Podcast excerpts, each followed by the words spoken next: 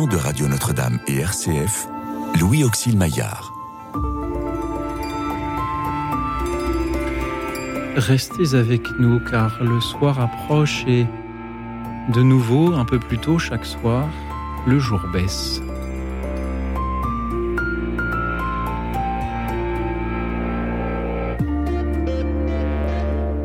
Bonsoir à toutes, bonsoir à tous, chers amis, chers auditeurs. J'ai envie ce soir de vous entendre nous parler de ce qu'il y a d'extraordinaire dans vos vies.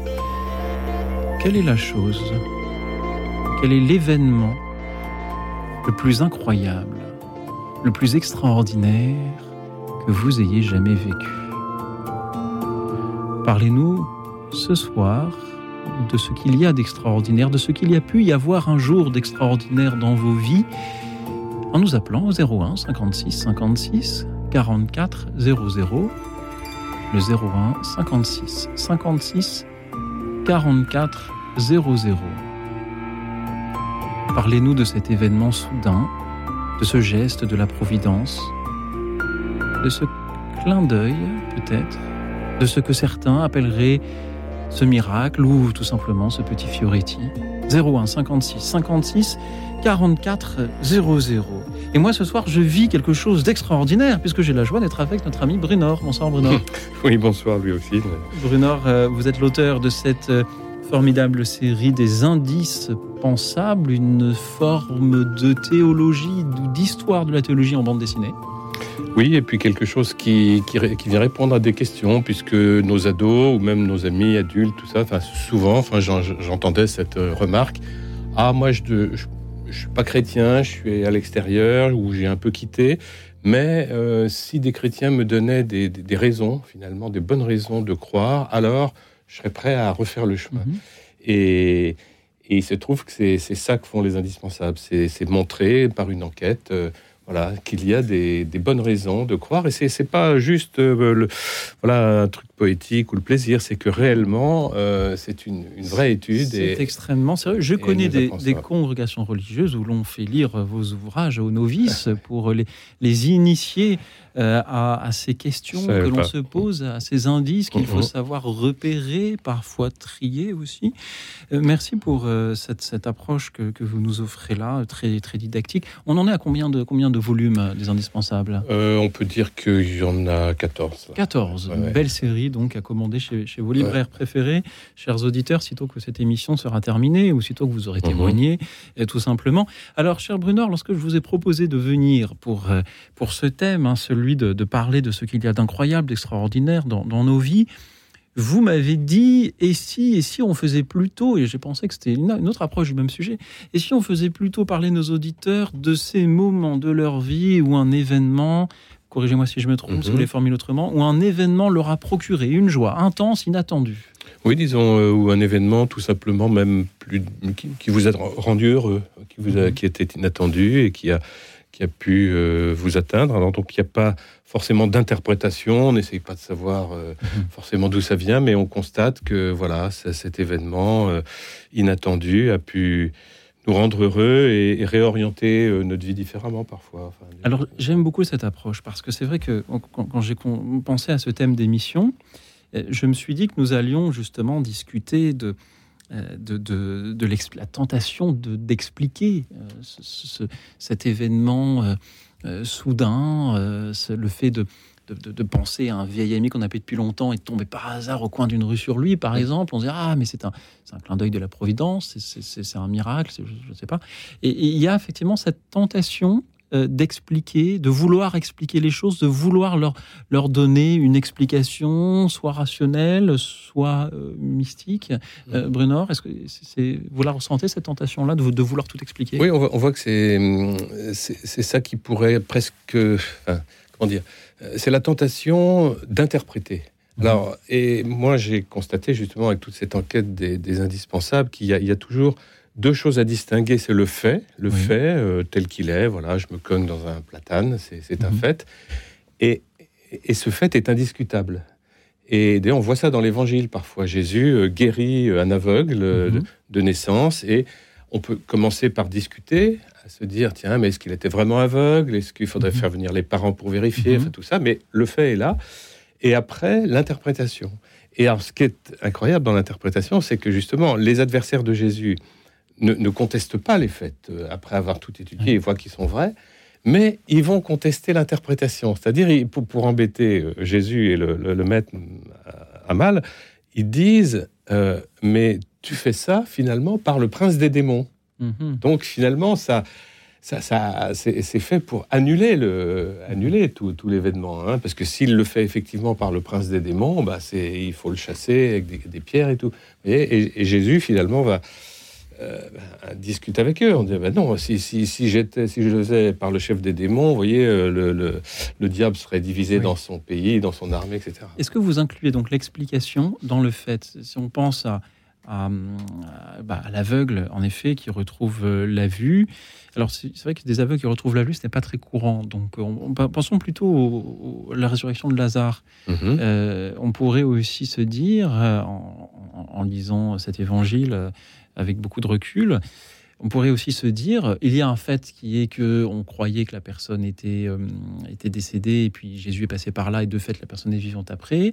Mhm. Mais on pourrait trouver notre explication en disant qu'il était dans un coma profond. Que, mhm. voilà. Alors est-ce qu'il n'y a, pas le fait, l'explication et l'interprétation, qui seraient trois choses différentes? Euh, Oui, sauf que là, justement, c'est une tentative d'explication, de même que mhm. les, les, les, autres me disaient, mais c'est l'explication, c'est que en fait, c'est pas lui, il ressemble, mais il lui ressemble. il y, a toujours ces tentatives-là qui font partie de l'interprétation. Mais, mais alors justement, dans cet évangile de Lazare, euh, l'auteur prend soin de nous préciser, c'était le quatrième jour, il sent déjà. Mhm. Donc s'il sent déjà la eh mort, c'est que c'est pas une illusion, c'est une vraie mort. Quoi. Donc euh, vous voyez, donc c'est intéressant. Le, l'évangéliste a voulu. Euh, Alors, j'avais donc moi la tentation, effectivement, de faire parler nos auditeurs de ce qu'il y a pu ou ce qu'il y a toujours euh, d'extraordinaire, de, fantastique, d'incroyable dans, leur vie, en me disant, eh bien, justement, on va parler, de, essayer de trouver une explication. Est-ce que telle auditrice qui nous parlera de telle chose, est-ce que c'est un miracle? Est-ce que ça n'en est pas un? Est-ce qu'elle pense que c'est un miracle parce qu'elle est catholique, mais des personnes résolument athées qui vivraient la même chose diraient que c'est le fait du hasard et Ça se discute toujours. Ça se discute toujours. Mais vous, vous arrivez vous me non, non, On va, on va simplement euh, dire aux auditeurs, parlez-nous d'un événement soudain qui a procuré une grande joie chez vous. Et, est-ce que c'est une manière de dire que parfois il faut s'abstenir de trouver l'explication et simplement contempler, se réjouir? Euh, moi, j'ai pas de leçon à donner, mais c'est juste pour dire, tiens, c'est peut-être un peu moins grandiloquent. Que d'arriver. Vous savez, il y, a certaines formes d'évangélisation ou de transmission qui finissent par énerver beaucoup les, les, collègues athées ou quoi. C'est quand mhm. le, type qui, euh, toutes les semaines, vient dire Ah, on a prié Saint-Joseph et on a eu ça, ou tiens, on a prié euh, Saint-Antoine, on a eu ça. Mais comment tu le sais? Comment tu le mhm. sais? Alors il dit, ben, moi parce que je le crois. Bon ben ok, tu le crois, mais arrête de nous saouler avec ces histoires. Oui, parce que parfois il prie, euh, ça marche pas. Oh, ah ben en plus, et puis si ça marchait, ça, à tous les coups, ça serait un peu préoccupant aussi. Ça serait comme une, un photomaton. C'est vrai. C'est vrai que si, si oui, c'est oui, oui, bon, oui, ce serait préoccupant. Et, donc, vous nous parlez de ce collègue parce que euh, Non, je dis simplement que euh, faut être prudent, je crois, dans les interprétations un peu trop mystiques. Mhm. Euh, mais, mais ça n'empêche pas euh, de garder ça pour soi ou pour ceux qui partagent euh, ce qu'on a à mhm. dire. Dans certains cas, c'est bien aussi de témoigner. Euh, ce que je voulais dire, c'est que attention à pas saouler ceux qui nous entourent. C'est peut-être pas un danger, hein, j'en sais rien, mais je sais que j'en ai déjà croisé, enfin ça existe. Et, c'est vrai que même euh, parfois dans, dans, l'Église, il y a des, des miracles qui sont reconnus comme tels et qui pourtant ne font pas partie du dogme. Et donc on peut être catholique sans croire en certains miracles qui sont reconnus par l'évêque ou par... Euh, des, choses de guérison euh, modernes, vous voulez dire Oui, oui, oui. Ça, euh, Lourdes ou par exemple. voilà, on, peut, on peut dire, bah, moi je ne crois pas dans les apparitions de talent, mmh. pourtant on n'est pas moins catholique. Absolument, Et à plus forte raison pour des événements qui ne sont pas reconnus par l'Église. Mmh. Et est-ce que parfois on n'a pas un peu dans l'Église une, une, forme de pression sociale pour, pour, pour, désigner celui qui ne croit pas en cela et, et le montrer impudent en disant c'est qu'un demi-cateau parce qu'il ne croit pas dans. Euh, alors, le problème, c'est que si je cite des noms, on va avoir des auditeurs furieux qui vont appeler pour dire que. Non, mais ça, ça dépend un peu de, l'environnement et des majorités. Mm. Si, vous étiez. Euh, moi, je me souviens, il y a, 40 ans, euh, il y a 40 ans, personne ne parlait d'emmener des jeunes à Lourdes. Et si vous le faisiez, vous étiez regardé comme vraiment un peu bizarrement. Bon. Et puis, le, les choses ont changé. Et maintenant, si, on, si on ne le fait pas, c'est là qu'il peut y avoir une pression sociale. Enfin, vous voyez, bon, une question d'équilibre. C'est pour ça, je pense que les. Voilà, il y a de quoi être assez nuancé avec tout ça. Mhm. Ça, ça n'enlève rien au fait qui, lui, a eu lieu, voyez, et dont on peut réellement se réjouir et tirer un vrai bonheur, euh, même si c'est une petite chose. Hein, euh, euh D'ailleurs, c'est jamais des petites choses. Si, si on prie pour qu'un enfant réussisse un examen, si on prie pour qu'un malade aille mieux et que ça se produit, eh ben, merci mon Dieu, moi je vais prier ton Père dans le secret déjà, et puis ça n'empêche pas d'en parler aux proches et de leur dire, bah, vous savez, j'avais eu ce, clin d'œil, etc.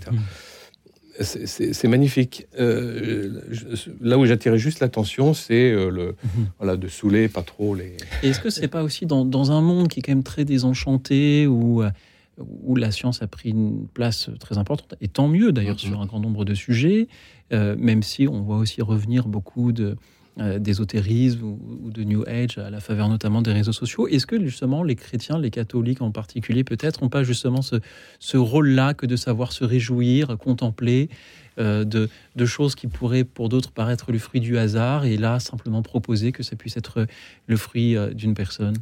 Oui, de toute façon, il faut être naturel. Ils, peuvent le faire. C'est vrai que ça peut apporter du bien. Ça peut donner à d'autres envie euh, de s'y mettre aussi, d'essayer. Mhm. Pourquoi pas prier Après tout, euh, ça c'est pas, c'est un témoignage qu'on peut apporter et même, comment dire, trouver des, nouvelles façons de le faire pour soi, enfin ce qui nous convient, ce qui, ce qui nous tourne vraiment vers euh, Dieu notre Père, vers, le Christ, etc. En passant par Marie. Mhm. voilà, je crois que c'est,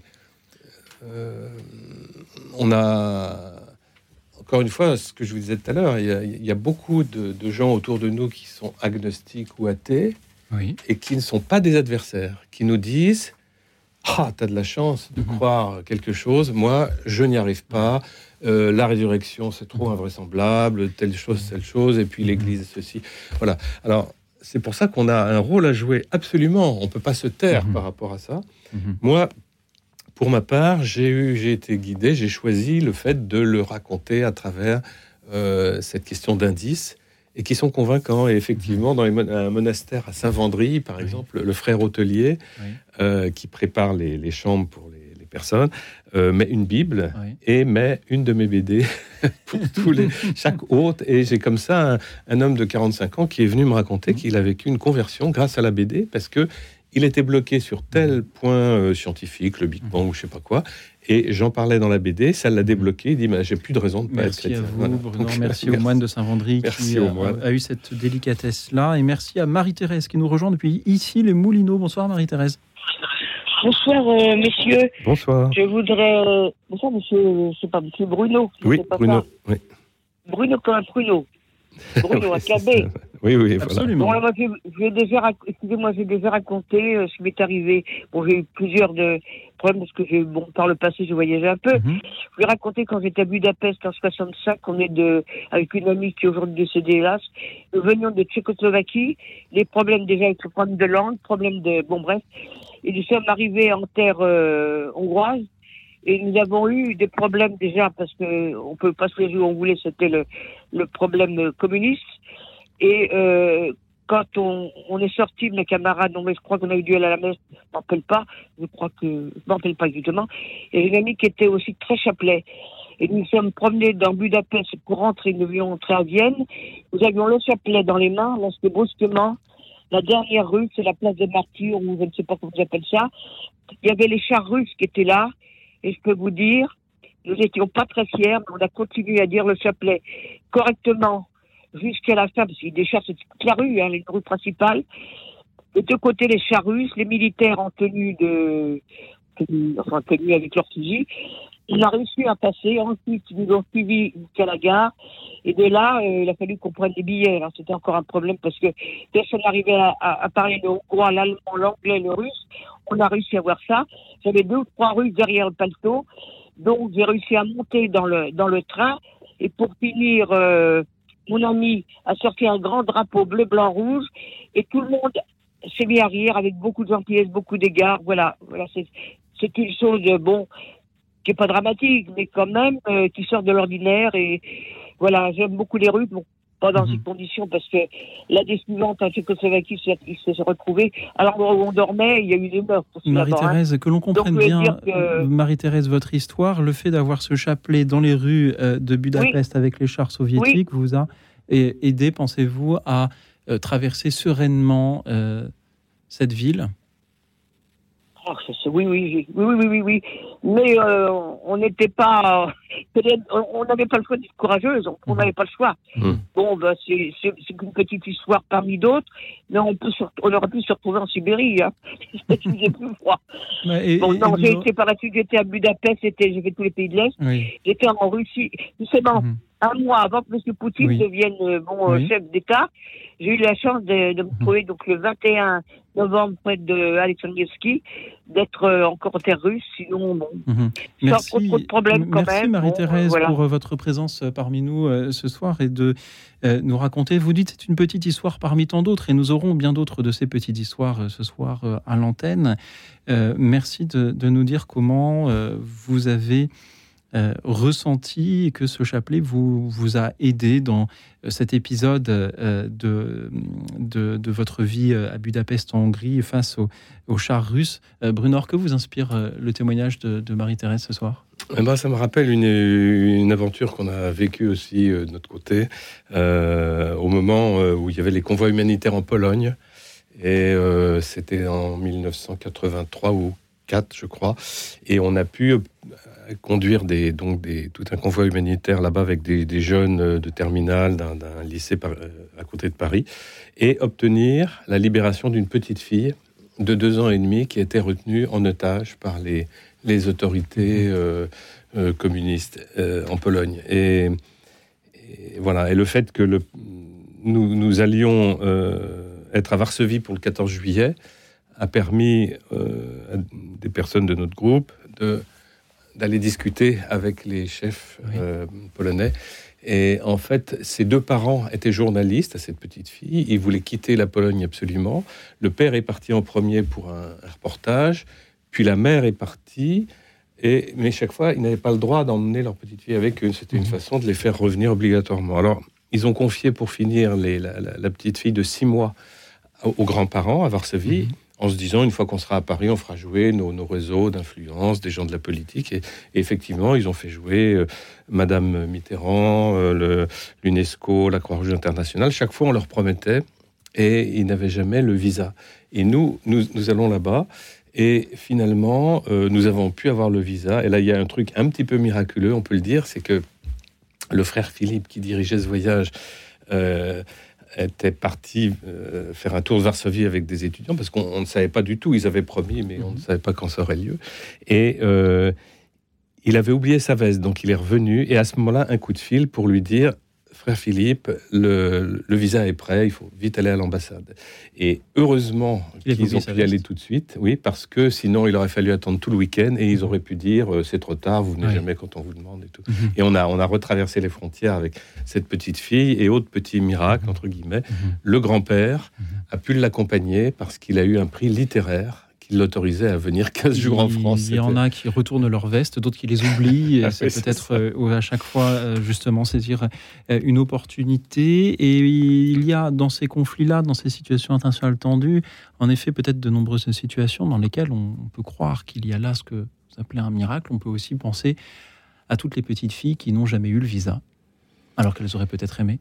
Ouais, il n'y a pas beaucoup de d'autres Mhm. personnes dans la même situation, hein, mais, mais en tout cas, là, on a vu que euh, voilà, ça Mhm. pouvait être efficace. Merci Bruno, merci Marie-Thérèse, merci tous ceux qui nous appellent ce soir pour euh, nous parler de ce qu'il y a d'extraordinaire, de fantastique dans vos vies. Quel est l'événement, la chose la plus incroyable, la plus extraordinaire que vous ayez jamais vécu, chers auditeurs? Racontez-la nous en nous appelant au 01 56 56 44 00, le 01 56 56 44 00. Pendant que vous nous appelez pour raconter cette chose fantastique, nous écoutons, pardon, ces rentrants, ils sont trop faciles, ce petit bout de la symphonie fantastique d'Hector Berlioz, Le songe d'une nuit du sabbat. Écoute dans la nuit, une émission de Radio Notre-Dame et RCF.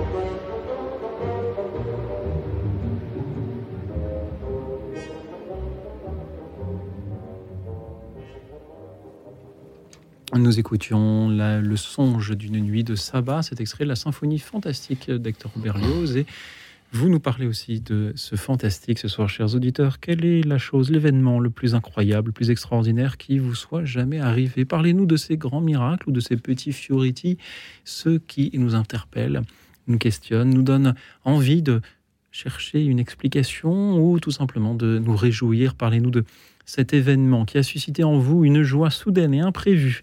01 56 56 44 00. Je suis toujours avec Bruno, auteur de la série des Indispensables, pour écouter Jeanne qui nous rejoint depuis Brest. Bonsoir Jeanne.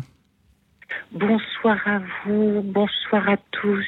Effectivement, en 1983, j'ai eu la grande joie de voir euh, ma mère euh, se jeter dans les bras. on avait sonné à la porte de celui qui avait été à la fois l'équivalent d'un grand frère et son camarade euh, lorsqu'elle était petite fille. Euh, ma mère était orpheline de guerre. Elle avait quitté euh, la Norvège en 56. Son père avait été avec un certain nombre de camarades arrêtés, fusillés après des interrogatoires très durs. Et dans le réseau de résistance se trouvait un jeune homme qui à l'époque avait 19 ans qui lui avait été déporté à Sachsenhausen et était revenu. Pendant des années, maman était restée en contact après son départ pour la France avec euh, cette personne et sa famille. Et des années donc euh, plus tard, cette personne est venue en France euh, euh, voyager en Normandie et en a profité passant par la Bretagne pour euh, voir ma mère. Et ça a été de très très belles retrouvailles avec la densité émotionnelle mais aussi spirituelle car c'est quelqu'un qui avait beaucoup la foi et ça a été vraiment un moment qui m'a marqué. Moi, j'étais adolescente et de voir ces retrouvailles et cet être qui avait une telle euh, densité intérieure et qui euh, se comportait avec ma mère comme il l'avait fait, comme un grand frère, euh, comme quelqu'un de sa famille. ça, ça a été très beau. Voilà.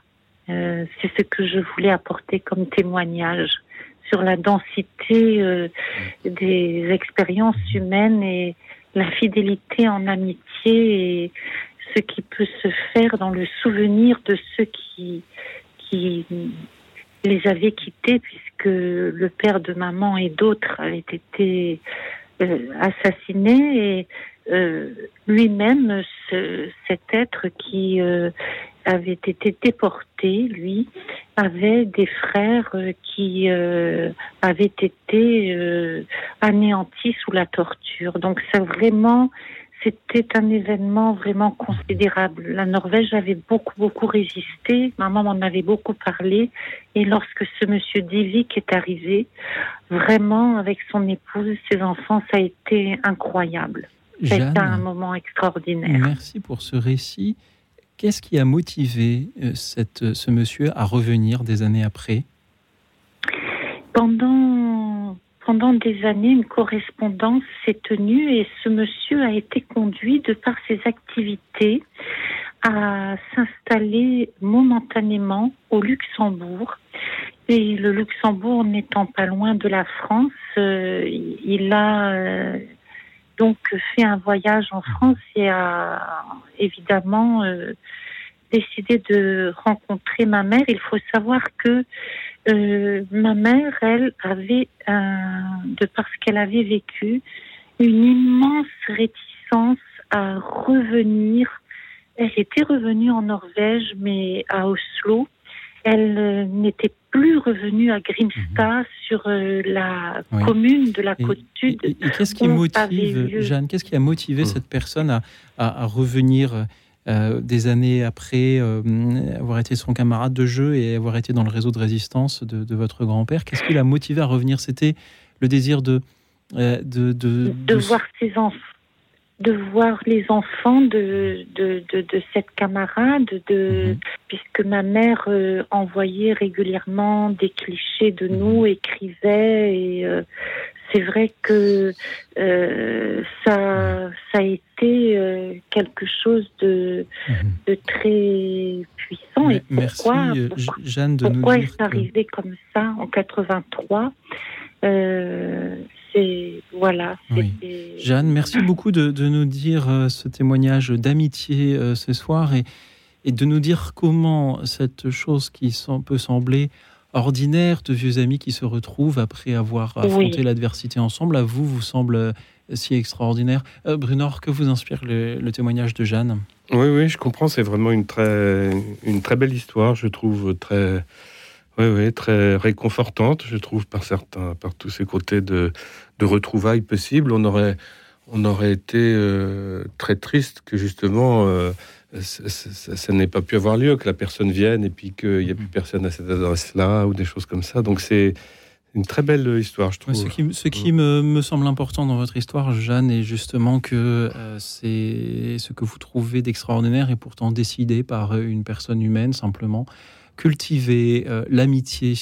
Merci, Jeanne, d'avoir été avec nous. Voici à présent Cathy de Montauban. Bonsoir, Cathy. Bonsoir Auxil, bonsoir à votre invité aux Bonsoir. personnes qui nous écoutent. Alors, pour ma part, ce ce qui est extraordinaire, c'est euh, d'avoir su garder et d'entretenir ce côté enfant, l'âme d'enfant. Euh, ce que je veux dire, c'est que euh, tout ne s'explique pas, et heureusement que tout ne s'explique pas. Au lieu de se poser question pourquoi, parce que c'est j'apprécie l'instant présent. Euh, ne pas se perdre dans des situations, mais savourer le présent. C'est dommage, ça passe tellement vite. Et voilà, tout ne s'explique pas. Savourer. Et quand on dépose euh, toutes ces pierres qui nous empêchent euh, euh, d'avancer, euh, tous les petits détails du quotidien, on le savoure tellement. Et c'est tout est merveilleux, quoi. Tout on s'émerveille pour. on voit des choses qu'on ne voit plus dans le quotidien. On se perd dans des situations qui nous déjà qui nous appartiennent pas. Et c'est ce qui est dommage. Mm. On va voir euh, euh, ce qu'on n'a pas et ce qu'on a devant les yeux, on, on l'apprécie pas. Mhm. Cathy, vous nous dites qu'il faut apprécier ce qu'on a devant les yeux, alors même que les auditeurs qui connaissent l'émission et vous connaissent aussi parce qu'il vous est souvent arrivé d'intervenir, euh, savent que vous-même vous ne voyez pas. Oui, mais on ne voit pas avec les yeux. Hein. Déjà, on, voit avec le cœur et on a d'autres sens pour voir.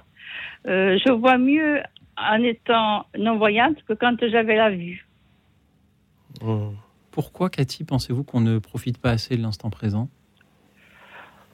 Parce qu'on ne sait pas apprécier ce qu'on a. Euh, pourquoi il y a tant de, de haine, euh, de jalousie euh, euh, Il faut savoir euh, avancer dans la vie et ce qu'on a perdu, euh, on ne vit pas avec le passé, mais le passé nous sert, euh, ce sont des clés, si on sait les utiliser intelligemment, et on avance, quoi, on avance, c'est le présent. Mhm. On vit on vit pas avec le passé. Le passé nous aide. Des fois, ça peut être un ami ou un ennemi. Tout dépend. Vous savez, moi, je dis toujours, on a des, euh, des crayons de couleur et c'est nous qu'on choisit la couleur qu'on veut. Si on doit avoir un souci, on va l'avoir. Mais autant le vivre euh, aussi. C'est nous qu'on se donne les, les moyens aussi de Oui. la couleur. Vous nous dites aussi, Cathy, que tout ne s'explique pas vous pensez qu'on a la tentation trop souvent de vouloir expliquer les choses? Exactement.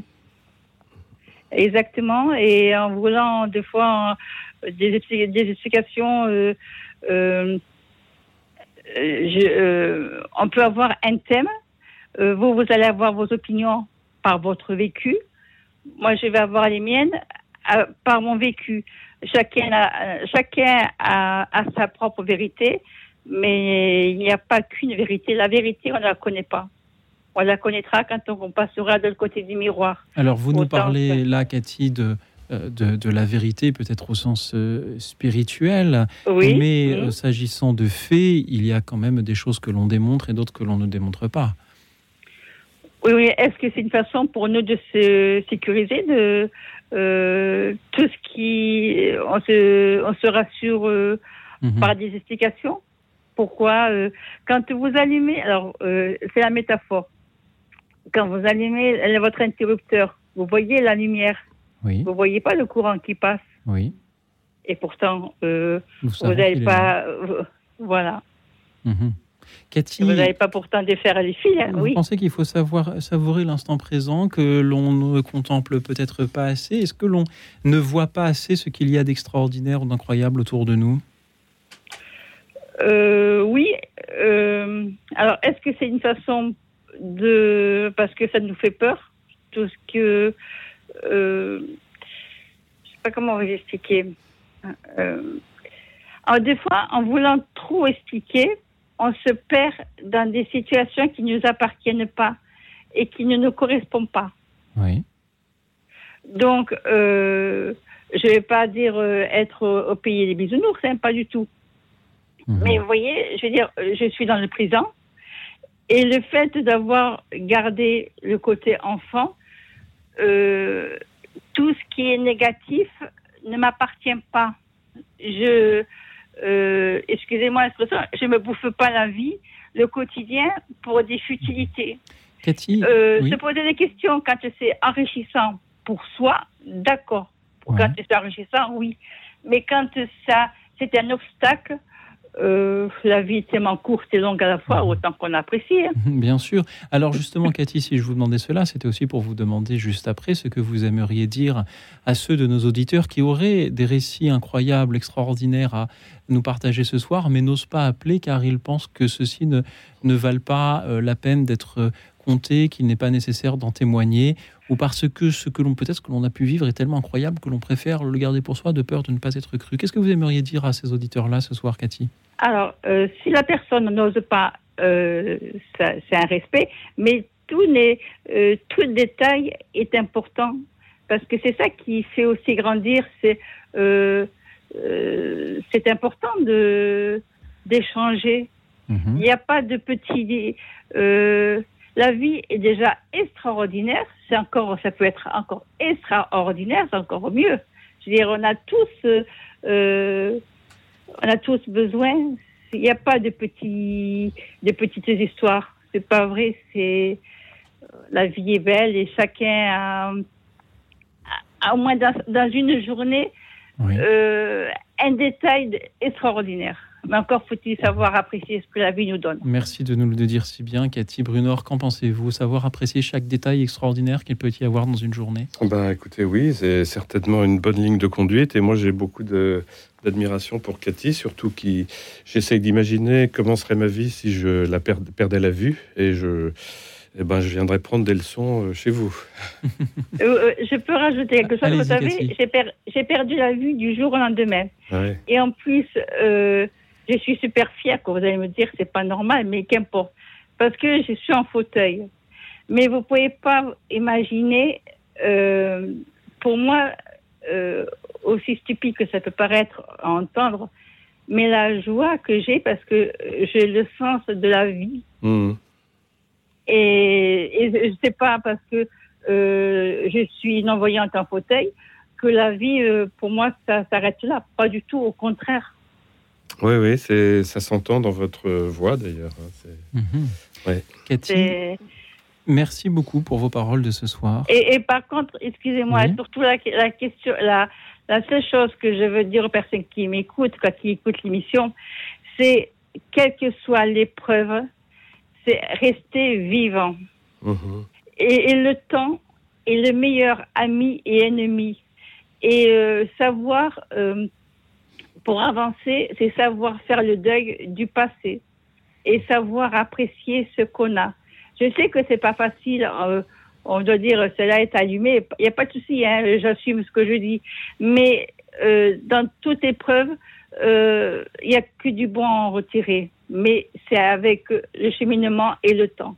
Voilà mm. ce que je voulais dire. Et appeler, par contre. Il y, a, il y a plein d'histoires extraordinaires à entendre. Merci, Cathy de nous l'avoir dit ce soir. Merci, pour merci beaucoup à cette antenne et merci de nous ouvrir les yeux, vous qui êtes aveugles, sur toutes les, toutes les merveilles que nous avons à contempler chaque jour, tout ce qu'il y a à savourer dans chaque instant qui passe et tout ce qu'il y a d'extraordinaire aussi à découvrir sans nécessairement chercher à l'expliquer, tout simplement en parler, le, l'admirer pour ce que c'est. Chers auditeurs, quelle est la chose la plus incroyable, la plus extraordinaire que vous ayez jamais vécue? Parlez-nous ce soir de ce que vous avez ressenti comme une joie soudaine comme un fioriti, comme disent certains, comme un miracle, comme disent d'autres, comme euh, tout simplement un magnifique euh, aussi geste de la providence ou fruit du hasard, selon le regard que vous avez sur cet événement-là. Parlez-nous-en, nous appelant au 01 56 56 44 00, le 01 56 56 44 00, pendant que nous écoutons Daniel Balavoine, Dieu que c'est beau. Écoute dans la nuit une émission de Radio Notre-Dame et RCF.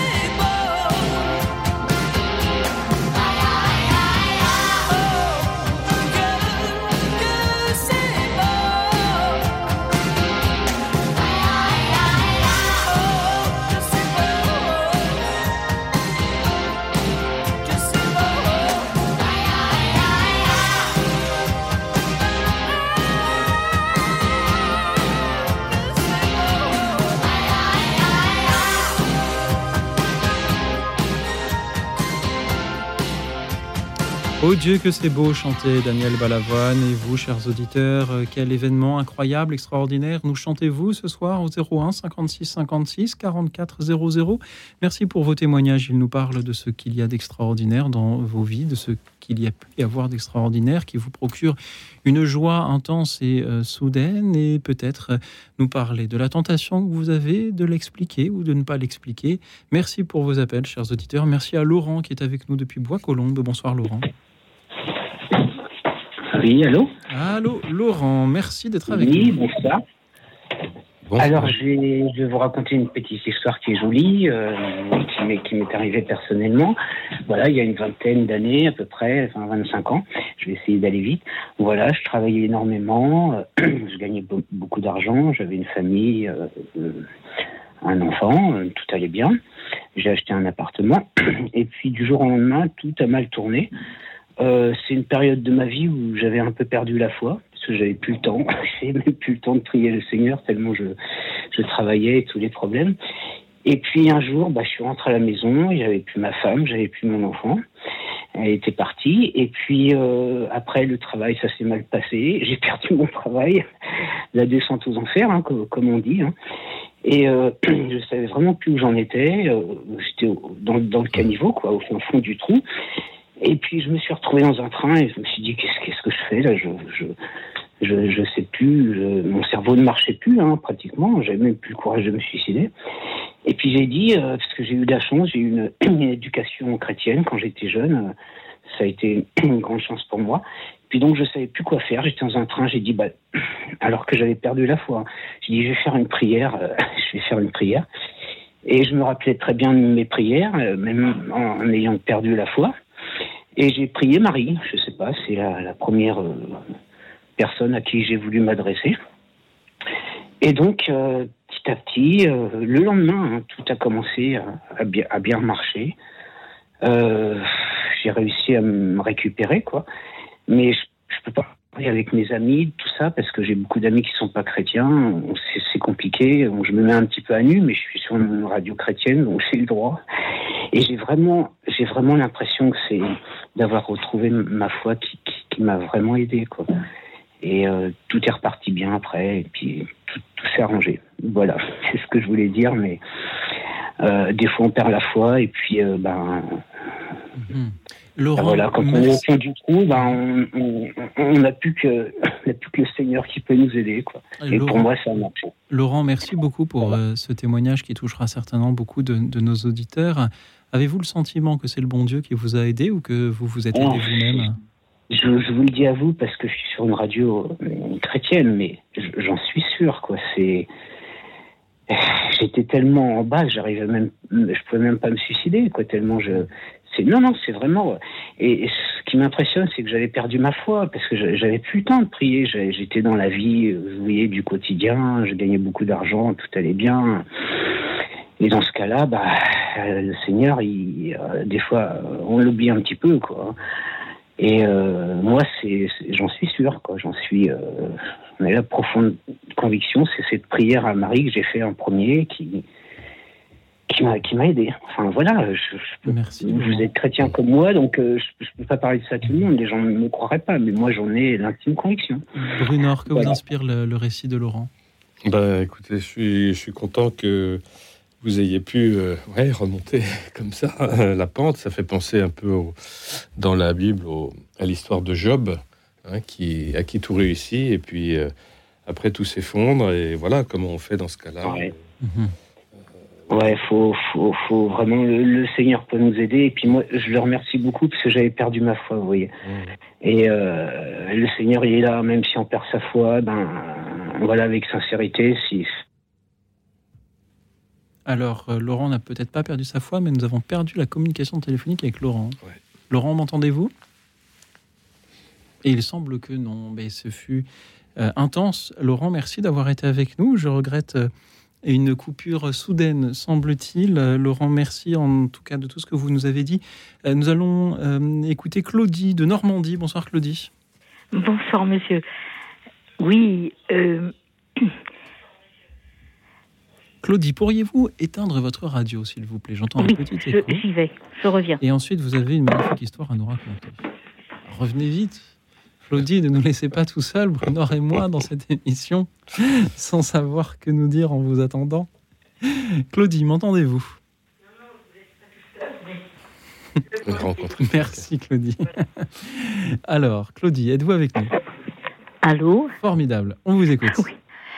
Euh, quand j'avais 18 ans, je prépare ou 17 ans et demi, je sais plus. Je préparais le bac euh, et mon grand-père était mourant. Il ça faisait euh, plusieurs oh, plusieurs semaines qu'il ne parlait plus. Et mon frère et moi, préparant nos examens, avons estimé qu'il faisait trop beau pour que mon grand-père reste dans sa chambre, même s'il ne parlait pas. Donc, nous l'avons mis sur un relax et nous l'avons monté sur la terrasse, les pieds au soleil et la tête à l'ombre. Et on a replongé dans nos livres. Bon, je tombe sur un terme euh, historique euh, que je ne connaissais pas. Bon, euh, Napoléon III, fille d'Aubé, je sais pas quoi. Bon, je demande à mon grand-père d'Aubé, qu'est-ce que ça veut dire? T'es idiot parce que mon grand-père ne parlait plus. Mais il m'a répondu immédiatement d'une manière extrêmement précise. Or, mon père était médecin, et toute la famille était très tournée vers les sciences. Euh, personne n'allait à l'église, personne ne, croyait en Dieu. Bon. Mais euh, le lendemain, une de mes amies me dit Est-ce que tu as fait attention? Ce qui s'est passé, ça s'est passé le lundi de Pâques, et cela veut dire quelque chose. Euh, bon, c'est vrai qu'on ne comprenait rien scientifiquement, et euh, tout est resté euh, dans le silence, dans la famille. Mais euh, j'ai fait beaucoup de démarches petit à petit, après avoir fait moi-même des études de médecine. Et voilà, bon, quelques années plus tard, j'ai demandé le baptême. Merci, Claudie, pour ce récit. C'est tout ce que je peux dire. C'est des rapports. Je ne peux pas expliquer. Mhm. Mais il y a évidemment une parole, on, se sent aimé parce qu'on se sent euh, tellement heureux de revoir vivre ceux en qui on a confiance. Comment s'est porté votre grand-père dans les jours qui ont suivi? Aussi mal qu'avant. Il a replongé. Mhm.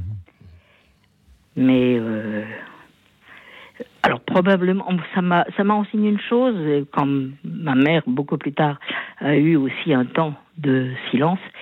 Ça m'a appris une chose, c'est qu'il fallait toujours parler aux gens mmh. euh, sans s'arrêter, euh, euh, les, leur, les entretenir sur ce qu'il se passe, savoir ce qui les intéresse, continuer à les intéresser. Et, et, ma mère, bon, est sortie de son coma quand elle était euh, hospitalisée et elle est allée euh, au mariage de, de ma cousine, euh, de ma nièce. Mmh. Donc, euh, euh, on n'a pas toutes les explications scientifiques et médicales complètement cohérentes de tout. Et euh, l'amour de Dieu, alors je m'amuse pas à faire du, du, du, de la magie, ça c'est pas du tout le but, mais voilà, c'est, c'est, ce sont des paroles d'appel à la vie, euh, de confiance dans la vie. Oui. Et finalement de confiance en Dieu quand on comprend que ça vient de lui. Il y a eu cette parole de votre grand-père euh, qui, n'était pas censé pouvoir parler et qui a répondu à cette, cette question euh, d'étudiante que vous vous posiez. Et puis il y a eu ce geste que vous avez eu de le mettre au soleil alors que en vous disant euh, Moi, j'aime mon grand-père, euh, il fait beau, mm. même s'il mm, mm. est à peu près dans le coma, euh, je veux pas qu'il reste enfermé. Je, oui, et, les deux personnes qui l'aimaient le plus au monde après ma mère, c'était mon frère et moi. Et donc, il, se sentait vraiment bien. Merci Claudie pour, pour ce témoignage. À, la lumière des études de médecine que vous avez fait par la suite, est-ce que ces, ces études vous, vous ont euh, conduit à vous interroger de nouveau sur les circonstances dans lesquelles votre grand-père a soudainement repris cette parole-là? Alors, je vais vous décevoir parce que je n'ai fait que deux ans et ensuite j'ai fait des études de théologie euh, pendant huit années euh, et, bon, et des, économies bon, j'ai fait euh, et aussi d'ethnologie. je suis passionnée par l'être humain et, et, par ce que Dieu nous donne et je, je, continue. Je vous rassure Claudie, vous ne me décevez pas du tout. Bruno, que vous inspire l'histoire de Claudie? Ah oui, mais ce que je retiens surtout, c'est votre conclusion euh, qui est bonne pour tout le monde, je crois, qui consiste à dire, euh, en fait, il faut, il faut continuer de parler aux gens. même si voilà, même s'ils sont dans le coma, même s'ils sont très très âgés qu'on a l'impression qu'ils ne réagissent pas. Et j'allais dire, et même s'ils sont des tout petits bébés, et, mm. ah oui. C'est toujours cette relation, hein, je crois, qui est. L'amour est, tout à fait premier. Voilà, et faisait, enfin, on faisait pas attention à ça autrefois. On pensait qu'un bébé c'était un tube digestif et, euh, qu'on pouvait lui parler à partir de 3-4 ans, mais non, pas du tout. Hein, les, bah, il y a un, y a un souverain prussien qui voulait euh, qu'on ne parle pas au bébé et euh, persuadé qu'il était que la première langue qui était parlée par les enfants, c'était le latin.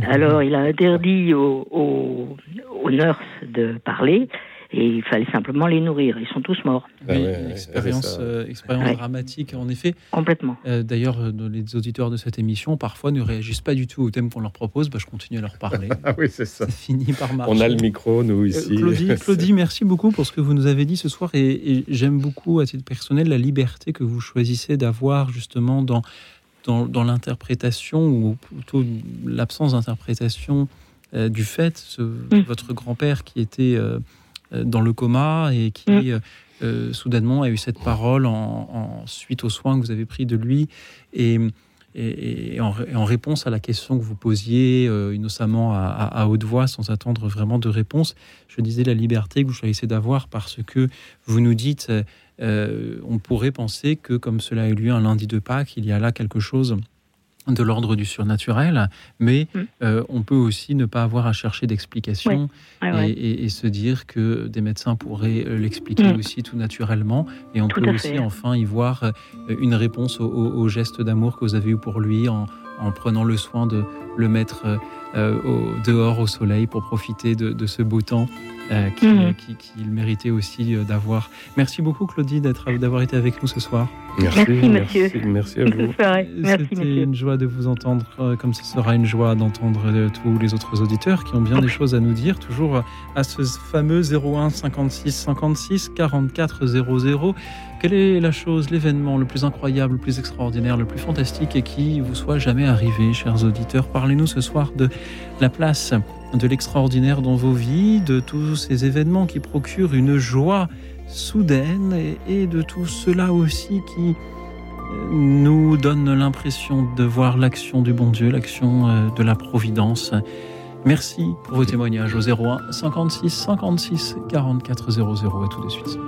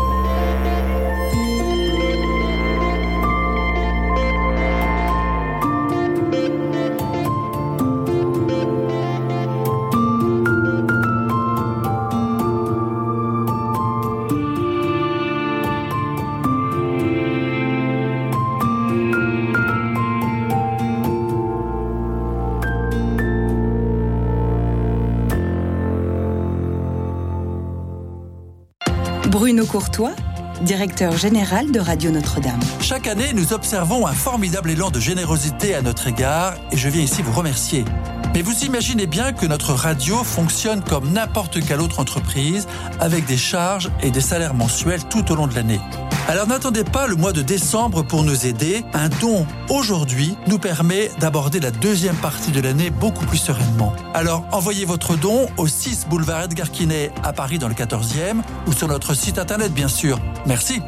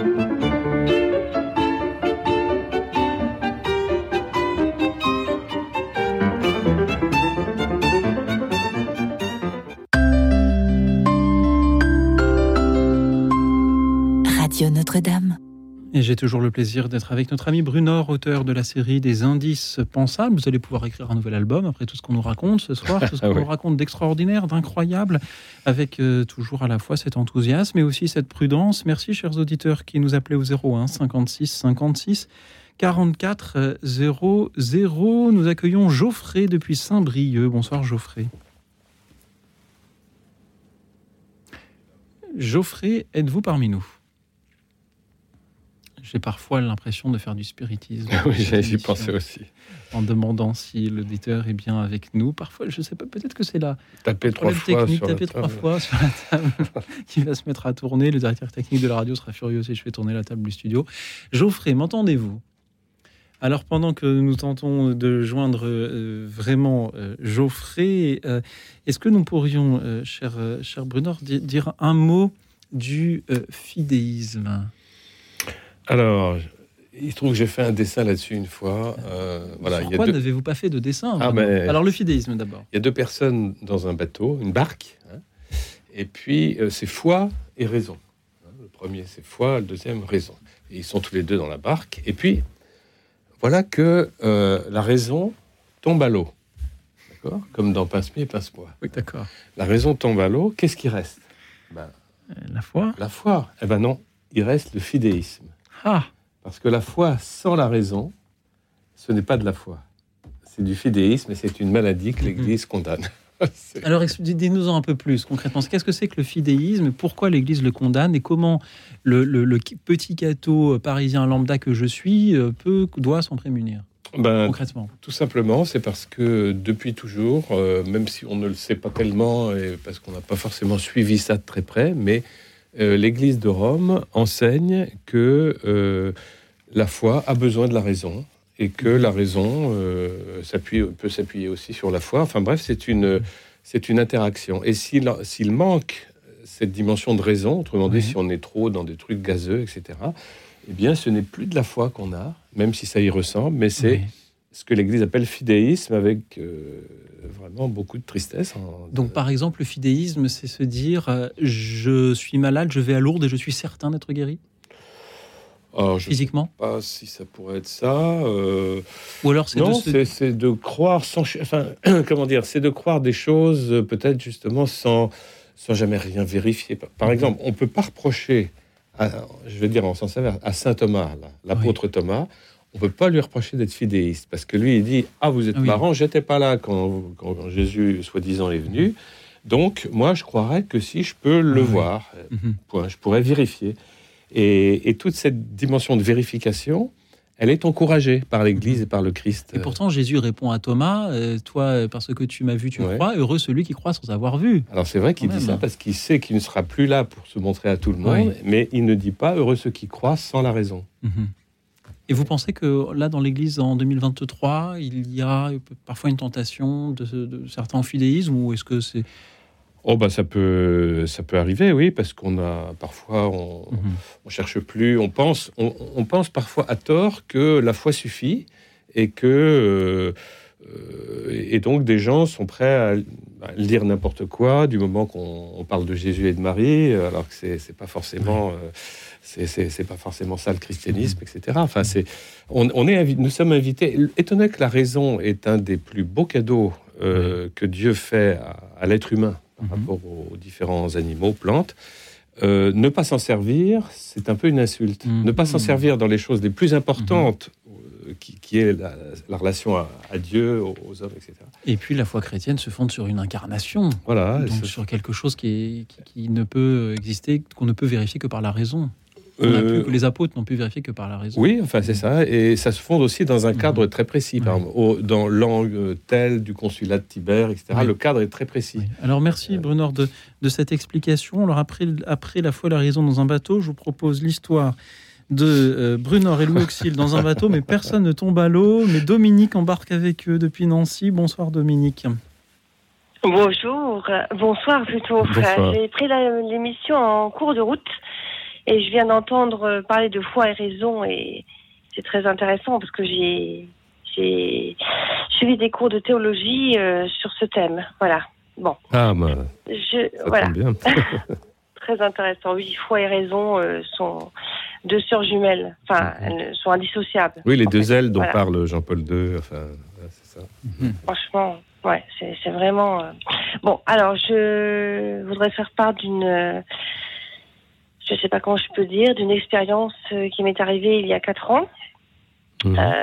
peu de jours avant Pâques, donc j'étais pas, j'étais au fond du trou, on pourrait dire. J'étais en train de rédiger un chapitre de thèse qui me donnait du fil à retordre. J'étais complètement désespérée, puisque mon, dernier, mon, directeur de thèse en Angleterre m'avait dit que si je ne réussissais pas à rédiger ce chapitre, je ne pourrais pas compter sur ma thèse. Voilà. Mmh. Et puis j'avais des, soucis par ailleurs et j'étais vraiment pas bien, pas bien du tout, euh, pour des raisons très sérieuses. Et je suis sortie de chez moi euh, et il s'est mis à, à tonner, euh, pleuvoir, euh, des draches, euh, vraiment. donc je me suis abritée dans une, une chapelle, voilà, où il y a très très peu de messes. Mhm. elle n'est pas abandonnée, mais bon, pas très bien entretenue et tout. Bon, bref, j'étais athée, complètement athée. Je suis rentrée dans cette chapelle pour m'abriter. Et je suis ressortie de cette chapelle croyante. Voilà, j'ai vu une lumière qui passait par un des vitraux. Et c'était une lumière qui, pour moi, n'était pas de ce monde. Voilà, c'était une lumière que j'ai jamais vue euh, dans ma vie. Et j'ai ressenti une paix et une joie euh, incommensurables. Mmh. Voilà.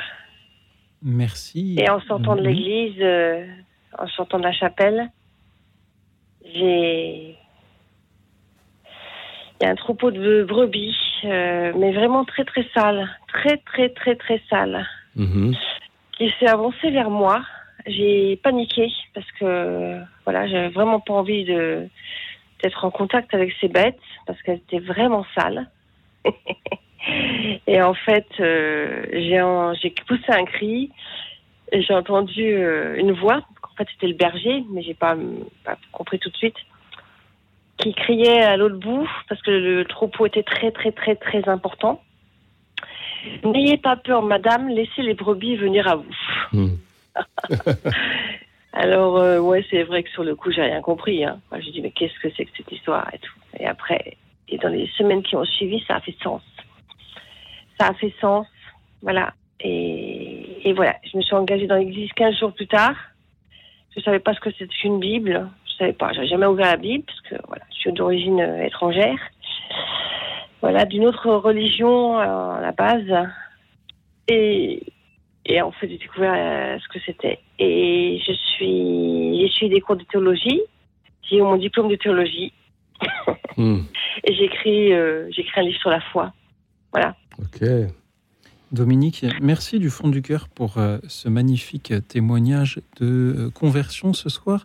Lorsque vous nous dites qu'il y a eu cette lumière à travers le vitrail de cette chapelle où vous êtes entré pour vous abriter d'un orage, et que cette lumière n'était pour vous pas de ce monde, est-ce que vous voulez dire, vous parlez de la lumière physique, euh, vraiment de ce que vous avez vu qui n'était pas de ce monde, ou est-ce que que c'est la grâce qui l'accompagnait, qui n'était pas de ce monde, et que le, l'artisan verrier à l'origine du vitrail était tout simplement euh, était aussi très talentueux pour euh, avoir permis une si belle lumière que l'on comprenne bien. Les deux. En fait, ce sont les deux. C'est les deux.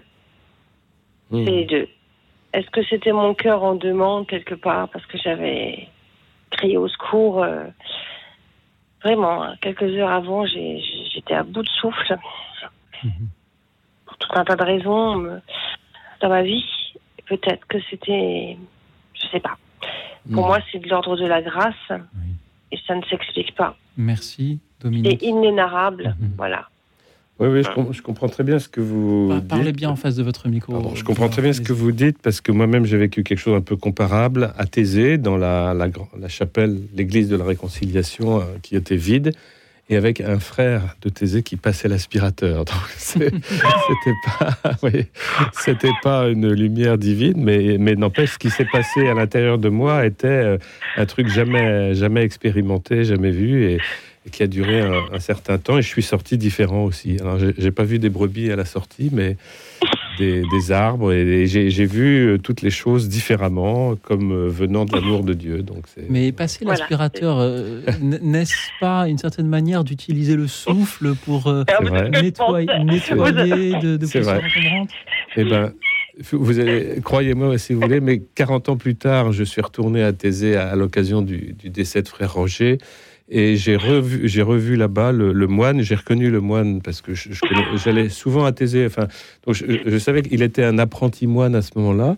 Je suis allé le voir et je lui ai raconté mon histoire et je lui ai dit et c'était vous qui passiez l'aspirateur et je suis certain que vous priez pour les gens qui étaient là, un peu isolés dans cette euh, moi, j'étais seul à ce moment-là dans cette église, mais je suis sûr que vous, vous avez prié comme ça pour les gens qui étaient là. Et il a eu une larme aux yeux à ce moment-là. Oh. Euh, il m'a rien dit de spécial, mais c'était la, oh la réponse. C'est beau, hein de, ah Pour un frère de se dire, euh, je, tiens, je prie pour tous ceux qui sont là pendant que je passe mon aspirateur en les dérangeant un petit peu, et eh ben, de voir un, un résultat. C'est il avait changé d'aspirateur au bout de 40 ans Là, j'ai pas vu le nouvel aspirateur. Et... Il faut garder l'ancien, c'est une relique.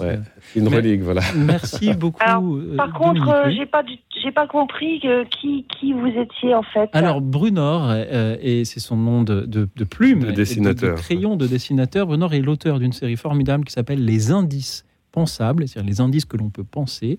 Et c'est en quelque sorte une série donc, de 14 albums de bande dessinée qui euh, nous aide à, c'est un peu de la vulgarisation de la théologie ou de l'histoire de la théologie ou de réflexion. Ah. voilà. Et je bah, vous la recommande vivement. Vous pouvez déjà aller voir sur, sur mon site qui est simple, brunor.fr. Vous verrez euh, des pages qui sont un peu présentées aux gens et si ça vous intéresse, vous, irez voir votre libraire préféré. Merci Dominique d'avoir été avec nous.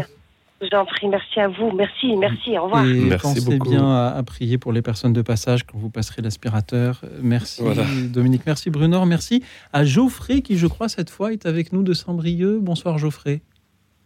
Oui, bonsoir. Bonsoir. Merci Geoffrey de nous avoir rejoints. Ah, ben voilà.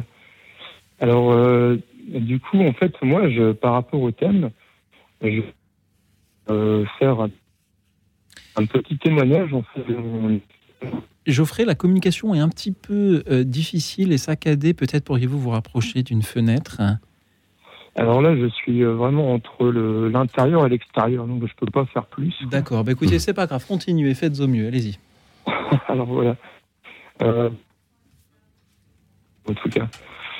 Donc, donc, donc c'est par rapport en fait donc, donc à l'art et euh, à ce que ça peut apporter en fait et moi en fait ce que ça ce que ça m'apporte en fait d'extraordinaire dans ma vie c'est-à-dire en fait que tous les moments en fait euh, de grâce et de beauté en fait que je que je que, que j'ai euh, que je que je que, que, Dieu en fait que le Seigneur me me, me donne quoi euh, il y a en fait quelque chose qui est une joie en fait euh, qui qui bat en fait dans mon cœur, quoi, et que j'ai envie de partager. Et je crois que c'est c'est un peu ça qui m'a qui m'a donné envie d'être d'être artiste et, de et de vouloir surtout en fait partager partager en fait euh, ben toute la, la beauté et euh, la joie en fait que, que, que, que, je rencontre dans la vie et que le Seigneur me donne. Et ça va bien sûr de pair avec euh, euh avec évidemment la, la, la comment dire la bah, la, la, la, compassion en fait que, que je peux rencontrer euh, quand je quand je comment dire quand je rencontre en fait ben la, la, la, la, peine, la tristesse ou la, la pauvreté, qui est en fait quelque chose qui, qui, qui bat en fait très fort dans mon cœur. Quoi. Mmh. là, ça, me, ça me sort de moi. Enfin, il y a quelque chose qui a, qui a envie de sortir de moi. Quoi. Et alors, euh, du coup, en fait, euh, euh, bah, j'ai je prends les pinceaux et euh, je prends la couleur et puis euh, euh, Geoffrey Oui. Vous disiez, vous prenez les pinceaux, vous prenez la couleur Et vous peignez, c'est ça? Et, et, et, je prends pour, pour rester en fait, pour être au plus, au plus proche en fait de, bah, de la joie en fait que je ressens dans, dans, dans, dans ce que dans ce qui en fait me m'apporte en fait de joie dans la vie. Quoi. Mm, mm. Voilà, j'essaie de partager ça, quoi. Vraiment. Et, et c'est vrai, c'est un vrai métier, quoi. Vraiment, c'est quelque chose. Il faut réussir à exprimer et euh, juste. Mais euh, je crois en fait que c'est quelque chose qu'on a tous en nous, quoi.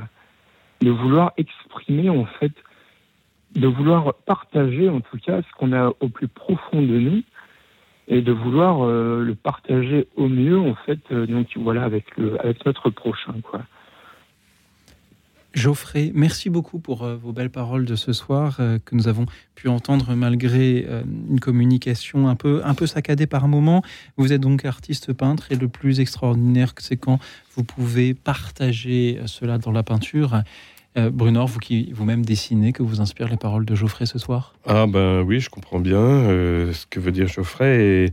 Et, et, certainement, comme vous dites, chacun a sa façon. Euh, tout le monde n'est pas spécialement artiste, mais en tout cas, vous voyez, il y, y, a les gens qui, qui chantent dans leur douche pour ne avec l'impression que personne ne les écoute et qui, chantent certainement très bien. Et tout le monde pourrait certainement euh, euh, peindre, dans, non pas dans sa douche, mais euh, quelque part pour lui. pour, voilà, on a certainement des choses, comme vous dites, qui sont. Qu'on n'a pas mis au grand jour et qui, qui demandent qu'à se, se déployer, d'abord discrètement, puis si c'est bien, ben, ça mhm. va attirer d'autres, sans chercher à être des, des Picasso ou des grands vous me rappelez euh, Geoffrey Thérèse de Lisieux qui euh, nous dit qu'elle aimerait euh, faire chaque chose ordinaire de manière extraordinaire. Et pour certains, peut-être que peindre, peut-être un loisir assez ordinaire, mais ce que l'on entend dans, vos paroles, c'est justement ce qu'il y a euh, la, manière dont vous essayez de peindre pour partager ces choses extraordinaires. Merci beaucoup Geoffrey d'avoir été avec nous. Merci à tous ceux qui continuent à nous appeler pour nous parler de ce qu'il y a d'incroyable, d'extraordinaire dans leur vie. Ces moments où on a l'impression qu'un ange gardien, la providence, d'autres diraient tout simplement le hasard ou le bon Dieu, euh, font pour nous. Merci d'en témoigner au 01 56 56 4400. Il y en a un qui est toujours en attente du miracle à venir, c'est Léonard Cohen. Écoutons-le. Ah. Écoute dans la nuit, une émission de Radio Notre-Dame et RCF.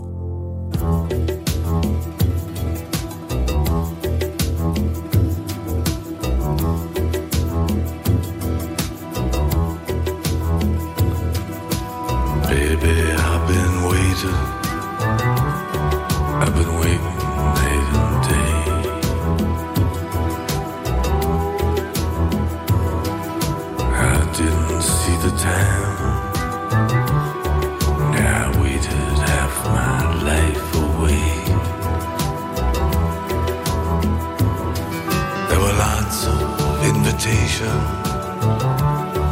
I know you sent me some, but I was waiting.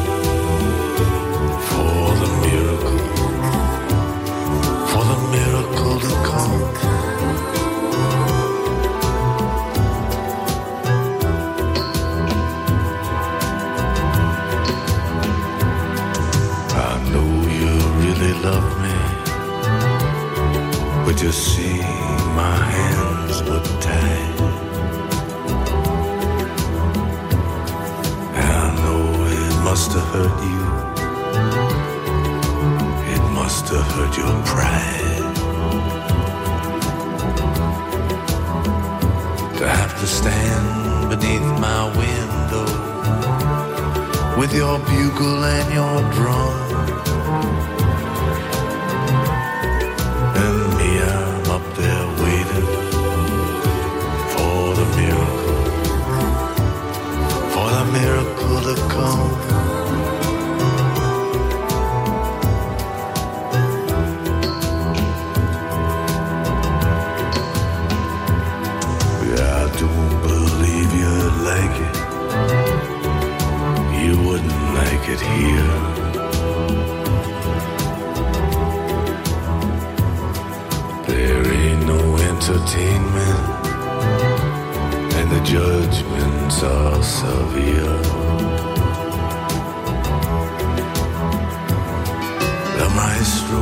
Says it's Mozart.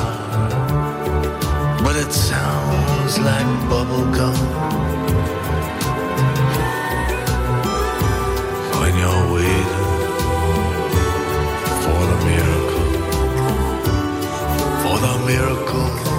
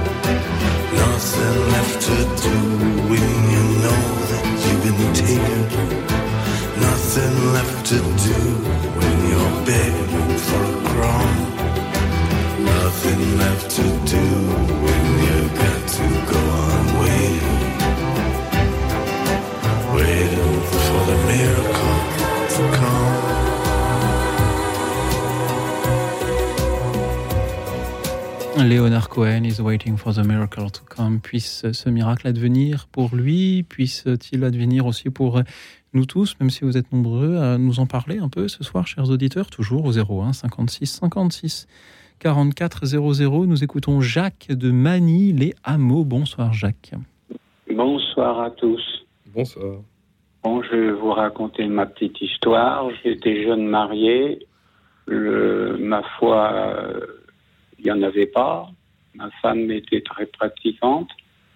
Et puis, sur une étagère à côté de chez moi, à côté de, de moi, j'avais un petit cadre avec euh, la Sainte Face qui était représentée dans le cadre. Et c'était un vendredi de Pâques. D'un seul coup, brutalement, j'ai eu des douleurs dans la colonne vertébrale, mais épouvantables.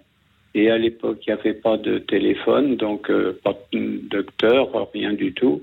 J'ai souffert comme ça euh, pendant tout le week-end de Pâques. Et le lundi de Pâques, ma femme a été chercher le médecin. À l'époque, les médecins rappliquaient tout de suite, pas comme maintenant. Et il m'a pas, ausculté. Quand il m'a vu, il a dit aller chercher une ambulance. Il est en train de mourir que par la douleur. Alors on a cherché une ambulance qui m'a emmené à l'hôpital. Et à l'hôpital, euh, bon, je, suis aux urgences. Et le médecin qui devait me sculpter, eh bien la douleur était partie, il n'y en avait plus. C'était fini. Et vous n'avez plus jamais eu cette euh, douleur, Jacques? Jamais, jamais, c'est fini. Ça s'est atta- arrêté là. Mais j'ai oublié de dire que pendant mes, mes douleurs, moi qui croyais plus, il y avait mon petit, ma petite sainte face à, à côté de moi. Je me suis retourné difficilement parce que je pouvais plus bouger. Et j'ai dit simplement, mon Dieu, pas déjà, parce que j'étais jeune marié. Alors euh, je lui ai dit, mon Dieu, pas déjà. Et la suite, je vais vous les raconter.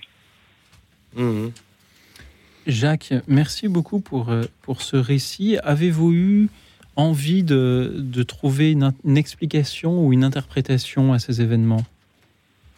Non, pas du tout. Euh, je n'y comprenais rien. Euh, euh, la seule chose qui s'est passée, c'est que, bah, comme ma femme était bien pratiquante, ben, je, la suivais à la messe bah, pour lui faire plaisir.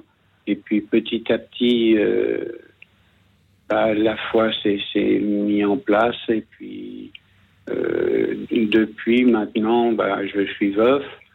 J'ai 91 ans. Et bien, je prie, je prie. Ah, c'est beau. Jacques, euh, merci pour euh, ce, ce témoignage. Ce soir, nous avons beaucoup de, de témoignages d'auditeurs qui, qui se proposent à, à nous ce soir aussi sur justement des, des témoignages de, euh, de guérison. Et, hum, et je, je les en euh, remercie. Et je vous remercie, Jacques, de nous dire comment vous, vous n'avez pas euh, cherché forcément une interprétation à, à cela et comment cela... Non, parce que Oui. je, je, je, je pratique. J'avais fait mon catéchisme, tout ce qu'on voulait, mais je, je croyais plus. J'étais Hmm. bon, j'allais à la messe parce que ma famille y, allait, mais moi, je n'y croyais plus. C'était fini. Mais là, le- le- brutalement, cette douleur est venue dans la colonne vertébrale, mais, mais vraiment insupportable. hein.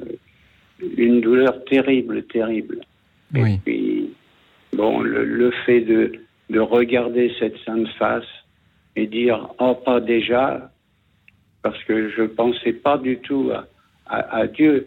Je Mhm. pensais seulement que j'étais jeune marié et, et- et que je me voyais mourir et, que Jacques, c'était un peu, c'était un peu tôt. Et s'il n'y avait pas eu cette représentation de la Sainte Face, ou si vous ne l'aviez pas regardée, ou si vous ne vous étiez pas dit cela, pensez-vous qu'il en eût été autrement de votre sort par la suite? Ou est-ce je- là une question que vous ne vous êtes jamais posée, qu'il n'est pas opportun de poser? je me suis jamais posé la question. Hmm. Euh, euh, la, la seule chose, c'est que le médecin m'a même pas ausculté. Quand il m'a vu, il m'a dit dépêchez-vous à, à ma femme, il m'a dit dépêchez-vous, allez chercher une ambulance parce qu'on n'avait pas le téléphone. Et il est en train de mourir euh, par, la, par la douleur. Hmm. Jacques, merci beaucoup pour euh, ce témoignage ce soir. Brunor, que vous inspire-t-il? Oui, bah, c'est, je comprends très bien le pas déjà parce qu'il m'est arrivé un, mon- un jour d'avoir un, un accident de voiture. Euh, J'étais à l'arrière, c'est pas moi qui conduisais, mais j'étais euh, adolescent et j'ai, vraiment cru qu'on allait y passer. Et c'est, c'est la même euh, la même idée qui m'est venue. Euh, J'ai pas eu spécialement peur de la mort, j'ai pas eu le temps, mais je me suis dit pas pas déjà. Hein C'était, ça me semblait trop tôt, ça me semblait non. euh, voilà. Et puis de fait, on a personne n'a rien eu, heureusement. Mais euh, c'est un, un réflexe étonnant. euh, On pourrait penser que on va d'abord avoir peur, mais non. Jacques, merci d'avoir été avec nous ce soir pour, euh, pour témoigner. Alors nous allons euh, écouter un autre auditeur dans, quelques instants, mais auparavant j'aimerais juste euh, remercier, saluer tous ceux qui nous appellent justement pour des, des- témoignages analogues. Il y en a déjà une, grande liste hein, des témoignages de, de, guérison et sur, je veux dire vraiment de, des témoignages touchant à la santé des personnes.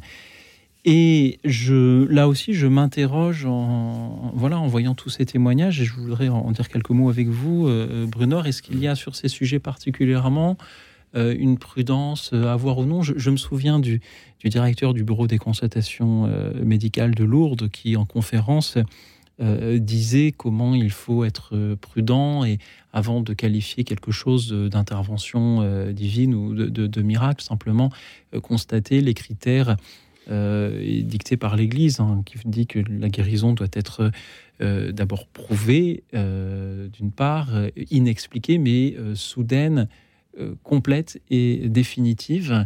Et c'est vrai qu'on a parfois envie de, se dire ah ben j'ai eu tel mal ou tel autre, et avant même que de, de- de regarder les pourcentages de chances que l'on avait d'après la, la médecine, de s'en remettre naturellement, spontanément, de dire ah c'est c'est- c'est grâce à Dieu que, que je m'en suis remis. Euh, que- quel regard avez-vous, Brunor, vous sur euh, sur ce sujet-là? Bah, de toute façon, quand on parle de, de miracles dans des lieux d'apparition, comme vous dites, c'est- c'est très précis, c'est un terme très technique. Il faut aussi ajouter l'élément euh, que le- la maladie soit, enfin, euh, pardon, que la guérison ait eu lieu de façon incompréhensible pour Oui. l'état de la médecine aujourd'hui. Et c'est une des seules choses qui peut évoluer, c'est l'état de la médecine. Peut-être qu'une guérison d'il y a 20 ans, aujourd'hui, serait explicable. Je pense que, à mon avis, elle perd le statut de miracle à ce moment-là.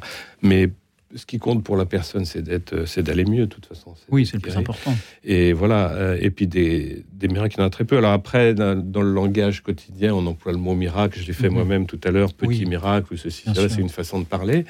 C'est vraiment une façon de parler parce que là, euh, personne ne, ne vérifie techniquement. euh, euh, voilà, donc. euh, Et il faut aussi, euh, bien entendu, on peut en parler, on peut témoigner de tout cela, mais ça ne doit pas nous éloigner évidemment de, de- de la médecine qui, de, de la médecine de ceux qui justement prouvent l'efficacité de, de- de ce qu'ils font, des traitements qu'ils utilisent. Euh, néanmoins, réjouissons-nous en effet de toutes les personnes qui, qui vont mieux. Merci Jacques d'avoir été avec nous. Euh, merci à Ahmed qui nous rejoint depuis Paris. Euh, bonsoir Ahmed. Bonsoir, Ahmed, vous êtes passionnant, c'est la troisième fois cette semaine que nous vous avons à l'antenne. Ah oui, oui, oui, je suis euh, abonné. Ah, Vous êtes abonné là. Et, vous, je vais vous dire, Ahmed, pourquoi? Parce que euh, vos euh, témoignages diffèrent par rapport à ceux des autres auditeurs. Et comme dans cette émission, on essaye aussi de varier un peu les témoignages, à chaque fois que je vois arriver Ahmed, je me dis, mais voilà, il va peut-être être. Je, je suis le donner, troublion. donner du, du relief à l'émission. Ahmed, allez-y. Donc je suis le troublion. Je ne dirais pas cela comme ça. Parce que le troublion, c'est celui qui nous trouble. Vous êtes, euh, vous, vous êtes la, la- la- la petite note florale que l'on met sur le plat pour, euh, pour, et qui- Ah, pour bah, créer un plaisir. contraste, pour créer un contraste, vous voyez. Ça me et, fait et donc plaisir, mettre en valeur le reste euh, également. Bon. Eh bien, écoutez, euh, moi, j'ai jamais eu rien d'extraordinaire au sens euh, fantastique. J'ai eu des petites choses, mais bon, ça n'a pas, pas lieu de, de- d'extraordinaire. C'est un petit extraordinaire. Il y a peut-être différents degrés dans l'extraordinaire, j'en sais rien. Mais quelque chose de vraiment euh, incroyable, euh, comme on dit, euh, non. Tout ce que j'ai eu dans ma vie, j'ai eu des joies, j'ai eu des peines, et j'ai eu des fois des belles surprises, mais ça n'a jamais été des miracles dans le sens religieux du terme. Maintenant, la question que je me pose, puisque moi je n'ai jamais rencontré quelqu'un, j'ai un certain âge, j'ai jamais rencontré quelqu'un à qui est arrivé quelque chose de miraculeux.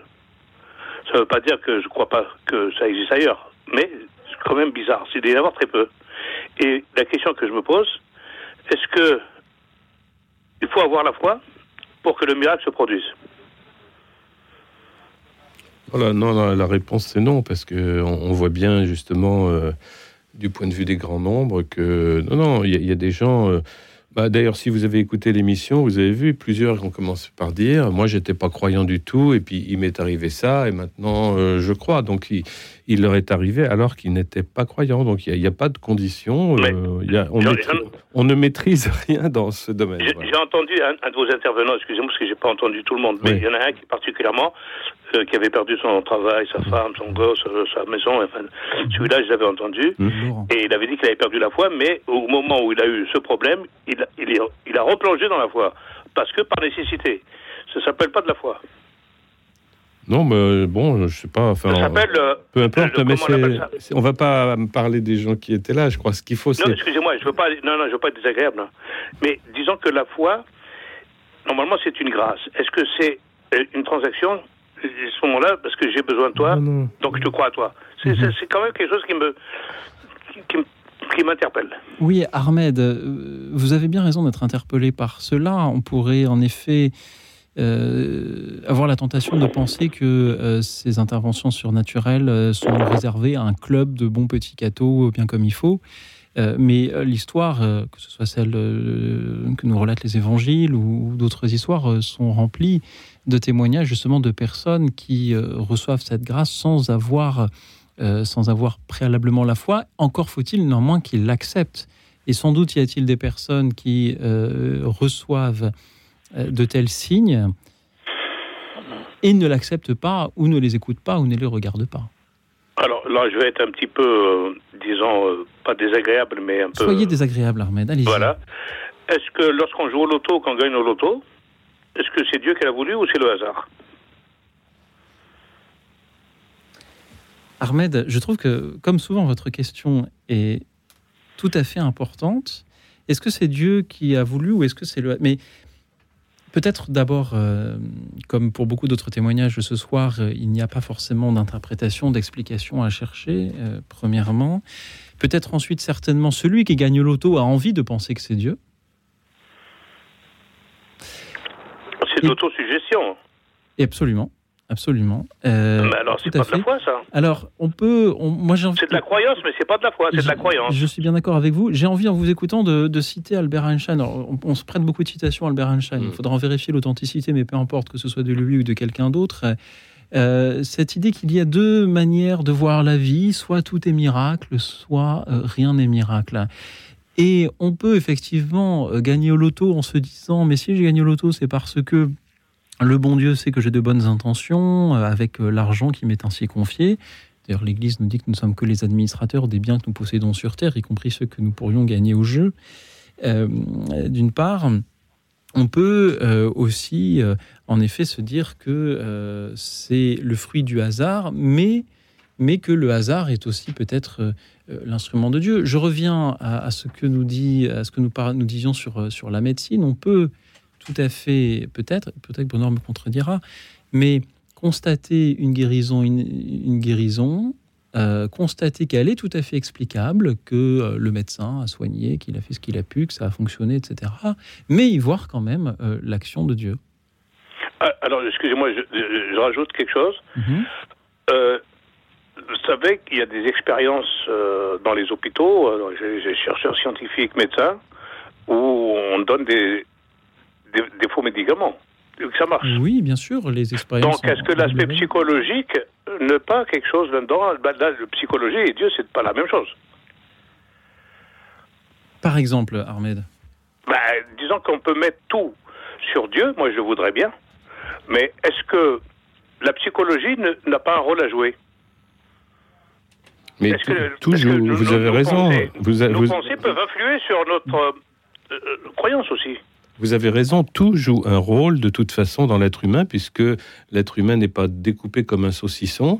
hein. il a euh, son intelligence, sa raison, sa, sa croyance, sa foi, euh, sa psychologie, et tout, et tout ça joue un rôle. Ahmed, évidemment que la Euh, psychologie y joue un rôle, et c'est d'ailleurs pourquoi l'Église est aussi euh, rigoureuse, au moins de nos jours. Elle l'a peut-être pas, je ne sais pas toujours été, mais au moins de nos jours, aussi rigoureuse en, en disant euh, que euh, s'il faut reconnaître un miracle, eh bien la guérison ne doit connaître aucune explication dans l'état actuel de la médecine. Elle doit être soudaine, euh, complète et, euh, et- et définitive. C'est Mais à tel justement. point, excusez-moi, à tel point que lorsqu'il y a un malheur, un traumatisme, un drame, et on fait appel à des psychologues et non pas à des, des gens de religion. Et je suis bien d'accord avec vous, Ahmed, et même en tant que Donc catholique. apparemment, je- ça marche beaucoup plus. Je regrette que l'on ait tendance parfois à confondre le prêtre et le psychologue. Et puis d'ailleurs, c'est pas que ça marche beaucoup plus, c'est qu'on soigne la psychologie de la personne qui a été traumatisée. C'est- C'est pas que ça elle marche mieux, c'est qu'on la soigne. C'est pour ça qu'on fait venir des psychologues. C'est c'est pas pour faire un tour de passe-passe. Et puis vous disiez tout à l'heure que la foi c'est une grâce. Oui, on peut dire ça, mais la vie aussi c'est une grâce. Mais après c'est à nous, avec notre liberté, de nous débrouiller avec. Et la foi, elle peut grandir si, si on fait telle rencontre, si on découvre telle chose, si on lit tel euh, auteur. Excusez-moi, la, Regarde. la- la di- la distribution dans les miracles, elle est tellement minime quand ça existe. On se dit, il y a une forme d'injustice. Ben, écoutez, peut-être. Parce qu'il y a des gens qui le mériteraient aussi. Mais monsieur, monsieur Ahmed, ce monde est parfaitement injuste. Tout est injuste parce que nous sommes pas égaux. Vous savez, euh, Ahmed, je crois qu'il faut s'entendre sur euh, la définition que l'on donne à un miracle. On a souvent tendance, et les représentations médiatiques et culturelles du XXe siècle le renforcent, à voir euh, dans le miracle cette espèce d'aubaine qui tombe sur quelqu'un, qui va le sauver euh, d'un péril ou d'une maladie, euh, et puis après, cette personne va donc se, convertir, va remercier, et, et puis des milliers de personnes vont à Lourdes en espérant un miracle, en espérant être guéries elles-mêmes. Mais si vous allez vous-même à Lourdes, Ahmed, vous verrez que ce n'est pas tout à fait cela, voire pas du tout cela, et que les personnes qui s'y rendent euh, n'y vont pas nécessairement pour, pour une guérison physique euh, qui- qu'ils savent généralement, et hélas pour beaucoup, euh, assez illusoire. Mais, et, là je reprends de nouveau ce que mm, j'ai entendu dire en conférence le, directeur du bureau des constatations médicales de Lourdes, c'est que le miracle, ce n'est pas une intervention divine pour faire plaisir à quelqu'un soudainement, mais c'est un signe, et même étymologiquement, c'est un signe, c'est un, un témoignage, une, un chemin montré pour la foi, si vous voulez, euh, Armen. Et que c'est ça, donc, c'est ça qui est le- le but- important. Mais le- le- le- le- les gens qui vont à Lourdes, je ne sais pas si en principe, quand on est malade, notre but essentiel, c'est la guérison. Je ne sais pas. Je pense que le Ah but bon essentiel, c'est d'aimer, de servir son prochain, de, de, de, de, de- de vivre soi-même. Euh, Ahmed, et mal cela malgré, euh, malgré la maladie. Euh, il y a des personnes qui sont, euh, qui sont malades et qui euh, ne cherchent pas nécessairement. Ben, à les miracles, c'est quand même des guérisons, les miracles, non? Mais il y a plus- Pas uniquement. Mais vous avez aussi, il faut pas oublier une chose, c'est si, si l'Église euh, s'intéresse aux malades et, et les, et les met... Vous voyez, par exemple, la ville de Lourdes est certainement la, la ville du monde qui met les malades à leur vraie place, c'est-à-dire au premier rang. Pour commencer. Et pourquoi est-ce qu'on fait ça dans l'Église euh, catholique? Parce que c'est à cause de cette très ancienne tradition. On a vu dans les évangiles que Jésus, Yeshua à notre série, qu'on appelle Jésus de Nazareth, eh bien, il, il a guéri des gens. Il a guéri des gens. Il a fait d'autres miracles. Il a marché sur l'eau. Il a fait des trucs comme ça. Mais on a identifié pas mal de guérisons. Et donc, on- qu'est-ce que ça nous apprend? Ben, Ça nous apprend qu'il est peut-être bien le Messie attendu, puisqu'il accomplit les signes messianiques. J'ai aussi. Non, non, j'entends bien parce que moi je maîtrise pas euh, les- les- les- la théologie. hein. J'essaie Euh, de par ma logique à moi, à mon- à vos calvo. Hein. Parce que je Ahmed, suis un agnostique. C'est pour ça que je vous raconte ça. Ah, hein. Moi je vous remercie beaucoup pour, euh, pour, pour cet échange que j'essaye d'avoir avec vous, malgré moi aussi mon inculture finalement du, du sujet. Il y a quand même euh, plusieurs choses qui me semblent importantes euh, enfin à, à- à citer. Euh, D'abord, je me remémore la parole d'Alban Turlet, Thierry de Mézières, qui avait réalisé un documentaire sur Lourdes, n'étant pas du tout croyant eux-mêmes, et qui, euh, qui disait que le vrai miracle de Lourdes, c'était justement cela, euh, que on puisse... euh, redonner vie à des malades tout simplement en, en les appelant par leur prénom, en leur donnant une place, en leur faisant faire la fête tout simplement dans- pendant plusieurs jours. Et, et- et on peut effectivement le voir comme ça. Ensuite, euh, on peut aussi penser, euh, comme euh, je le disais, hein, euh, en citant sans doute Albert Einstein, soit on voit la vie comme un, lieu où tout est miracle, soit qu'au- où, rien n'est miracle, et tout est explicable physiquement. Je crois que si les miracles devaient être des preuves irréfutables de l'existence de Dieu, alors nous ne serions plus vraiment libres de croire, et que dans tout miracle, il y aura toujours quelqu'un qui pourra dire oui, mais là, il y a une explication rationnelle qui se cache quelque part, que nous n'avons pas encore découverte, ou que je vais simplement proposer. Et, et, et- et donc, c'est le miracle est une, manière de voir la vie, tout simplement. Et puis enfin, et puis enfin, Ahmed, vous nous dites qu'il n'y a jamais rien de particulièrement extraordinaire dans votre vie. Eh bien, je vous souhaite soit qu'il y en ait à l'avenir, soit que vous puissiez Ah, le voir et le découvrir, Ahmed. Mais, mais est-ce que la compassion, je finis, est-ce que la, la compassion n'est pas déjà quelque chose d'extraordinaire, puisque nous vivons dans un monde un peu d'égoïsme et d'individualisme Donc la compassion, peut-être, c'est- déjà pas mal La donc, pour, pour être positif. La compassion n'est-il pas, n'est-elle pas justement un aspect de la charité à quoi le bon Dieu nous invite? Et peut-être que le miracle est là, justement. Merci beaucoup, Ahmed, d'avoir Merci, été merci à vous. Merci, et nous avons juste le temps d'écouter Marie-Pierre qui devrait être avec nous si elle Oui. eut la patience Oui. de nous attendre. Marie-Pierre. Bonsoir. Oui, oui, bonsoir. Allez-y. Eh bien voilà, un événement qui vous a provoqué beaucoup de choix. Eh bien moi, je vais vous expliquer succinctement. Euh, c'est l'intervention de Dieu qui m'est tombée dessus euh, subitement. Je, je m'explique. Je lisais le hors-série de Magnificat sur Charles de Foucault. Et tout d'un coup, j'ai eu un électrochoc. J'ai été saisie par Dieu, euh, par l'amour de Dieu pour moi personnellement. Si bien, j'étais obligée d'arrêter la lecture que je faisais et j'ai ressenti un besoin intense de l'adorer, de le louer, de l'aimer et de le remercier de ce qui m'arrivait. Euh, mon mari qui était à mes côtés, il m'a dit mais qu'est-ce que t'as? Oh là là, ça a été vraiment extraordinaire.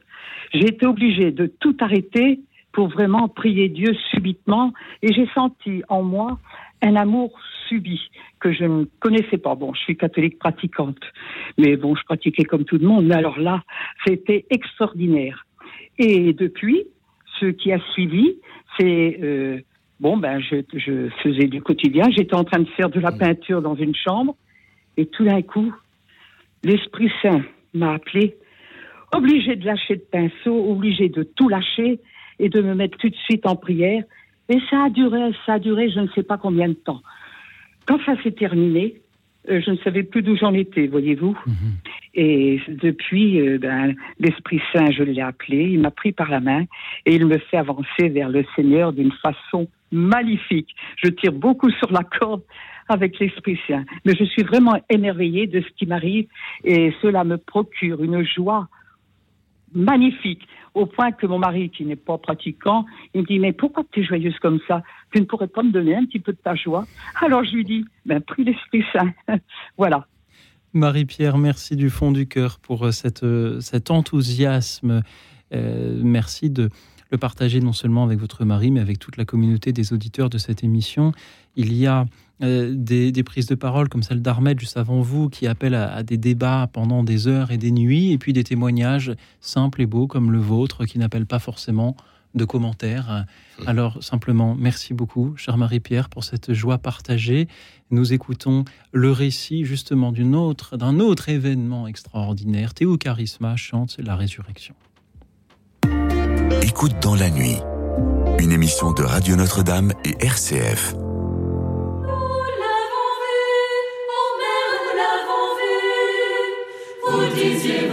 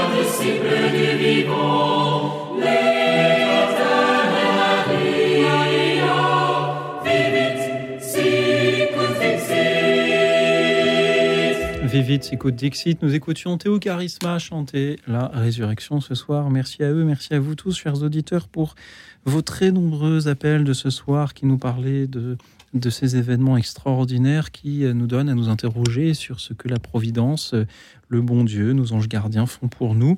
Merci et encore à Marie-Pierre que nous avions juste avant euh, la pause musicale pour euh, son ton joyeux qui offrait euh, un magnifique dernier appel ce soir, jeudi dernier, car il y a beaucoup d'auditeurs que j'aimerais pouvoir citer avant de rendre l'antenne dans quelques minutes. Je salue Christine de Lisieux qui était atteinte d'une grave maladie neuromusculaire, a reçu le sacrement des malades et a été guérie trois semaines après. Merci à Alexis de Nancy ce qu'il y a d'extraordinaire, c'est la réponse de Saint Joseph aux prières qu'il lui fait. Anne, depuis le Vaucluse, euh, a ressenti euh, une, grande chaleur le jour de la Pentecôte et l'attribue euh, au Saint-Esprit. Marie-Hélène de Montpellier, à l'âge de 10 ans, protestante, est entrée dans une chapelle. Elle était triste. Elle y a vu une peinture du visage du Christ, a prié, s'est sentie recouverte d'un voile de douceur. On a pleuré même. Eh bien, séchez vos larmes, Marie-Hélène. Élisabeth de Paris avait une liaison avec un homme violent, n'arrivait pas à le quitter en était malgré tout amoureuse. Elle euh, s'est rendue à Lourdes à l'invitation d'un ami, prise d'une angoisse terrible. De retour à Paris, retrouve son amoureux violent qui était devenu tout doux. Il est parti de lui-même trois semaines après. Merci Elisabeth, merci à Catherine de Toulouse, extraordinaire dans sa vie et d'avoir eu des enfants malgré une santé parfois euh, difficile. Merci à Marie-Thérèse du euh, Maine-et-Loire. Merci à Myriam de Nantes dans un avion. Là, c'est une histoire dans un avion. Avant qu'il ne décolle, le pilote a dit qu'il y aurait un orage quand l'avion atterrira. Myriam a prié, l'orage n'a pas eu lieu. Merci à Eliane de Metz euh, qui, alors qu'elle ne connaissait pas la Vierge de Fatima, l'aurait vue dans son sommeil. Merci à vous, Eliane. Merci à Jean-Louis qui a vécu bien des choses extraordinaires dans sa vie. Euh, merci à vous, Jean-Louis, pour votre amitié, votre fidélité à cette émission. Jean-Michel de Paris était dans un train avec un ami, devait payer euh, son billet dans le train. Le contrôleur n'avait plus de souche pour, pour payer le, billet, le, billet de train. Alors, chercher, en allant chercher un autre carnet, le contrôleur lui dit que cela avait permis de sauver une vie en repérant quelqu'un qui voulait se suicider en sautant d'un wagon. Bah, Comme quoi, il faut parfois risquer dans le train. On a pris plein de choses ce soir. Il faut oublier sa veste chez soi, il faut opérateur, il faut risquer dans le train. Edith de Saint-Étienne le dit avec euh, une, euh, avec une appréhension, a eu le sentiment de voir son mari chez elle trois jours après son décès. Avec beaucoup, là aussi, de, douceur et de chaleur. Elle se dit que la mort n'est pas la fin de tout. Euh, je salue également Laurence de Dijon, Colette de Toulouse, euh, qui euh, a été aidée par euh, ses enfants pendant une crise d'épilepsie dont elle ne s'est absolument pas rendue compte. Chantal de Pau, il y a 45 ans, était dans le coma à Téhéran, s'il vous plaît. merci à Florence de Versailles qui remercie beaucoup Cathy pour son témoignage, car Florence elle-même perd progressivement la vue. Je salue Christine de Bourges qui se confie à vos prières. Elle est hospitalisée depuis 18 mois. Je salue également Philippe euh, de Nantes ainsi que Yves de euh, Toulon qui a rencontré Dieu alors qu'il était lui-même euh, alité, puis s'est rendu dans une église, a été saisi par un concert. Marise de Paris. Aujourd'hui, c'est la journée mondiale de la poésie, a préparé un poème.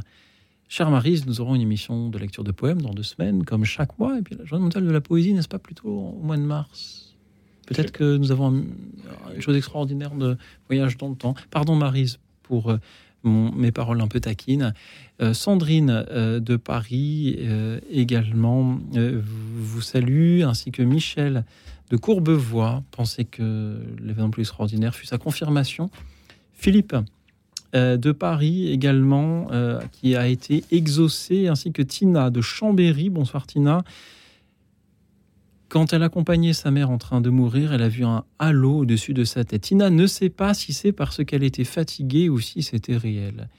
Et si je cite euh, Tina après tous les autres auditeurs, c'est pour ce je ne sais pas. Car dans tous vos mhm. témoignages, chers amis, on entend beaucoup de sincérité, de simplicité, de spontanéité. Et toujours fiche d'auditeur après fiche d'auditeur, j'ai forcément envie de me dire, et je sais que les auditeurs, et même pas forcément les, plus euh, euh, critiques ou sceptiques d'entre eux, peuvent être tentés de se dire, mais ce que le récit que nous entendons là, même brièvement résumé en quelques mots par Louis Auxil en fin d'émission, ce récit peut être attribué bien sûr à, une intervention euh, surnaturelle ou tout simplement également au, au, hasard ou, ou, à des phénomènes tout à fait explicables. Et encore une fois, c'est notre liberté que de vouloir les interpréter ou non. Merci à vous tous pour vos appels. Brunor, qu'avez-vous ressenti en entendant tous nos auditeurs nous parler de ce qu'il y a d'extraordinaire dans leur vie ce soir?